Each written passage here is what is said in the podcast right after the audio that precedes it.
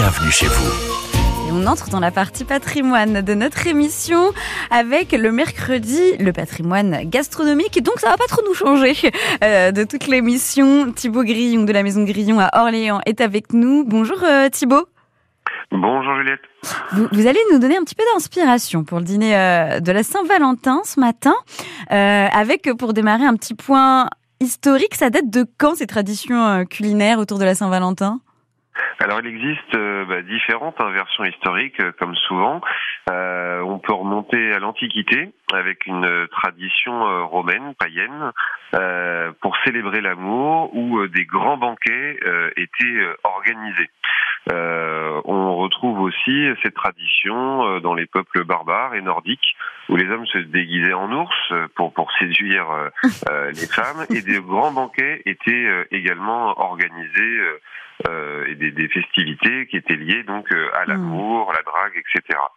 Ensuite, on fait un bond vraiment, on arrive au 15e et 16e siècle, euh, et là, on va observer un tournant romantique avec bah, d'un côté des poèmes d'amour, des dessins, des cadeaux, mais aussi dans l'assiette des plats euh, qui seront à base de baies euh, et de chocolat euh, arrivés du nouveau continent, en fait des Amériques récemment. Voilà.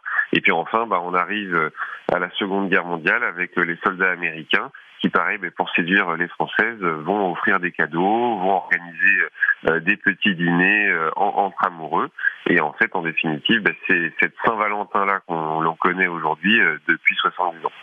Donc ça c'est pour le point un petit peu histoire.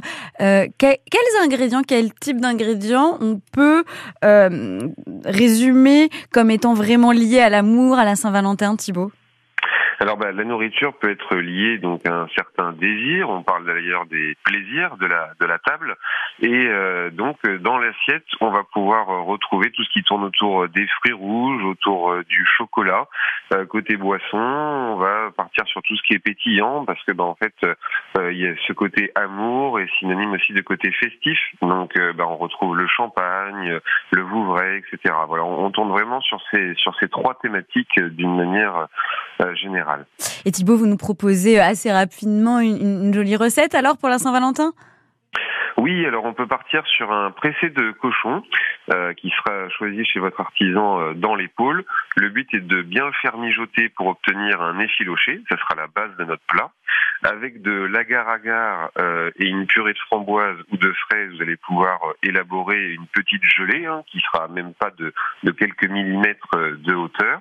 Et ensuite, des, chez un chocolatier, vous pouvez euh, trouver des petites pépites, notamment quand le chocolat est mélangé avec la feuilletine, ça rajoutera un petit côté craquant.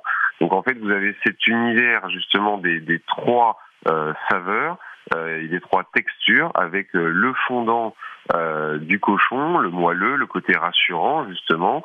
Euh, ensuite derrière ce côté un petit peu acide avec votre gelée de, de fruits rouges et euh, pareil le côté ben, croustillant mmh. cette fois-ci avec nos pépites de chocolat en feuilletine. Voilà. Et ça, bah, pour une entrée entre amoureux, ça, ça peut être très original en plus.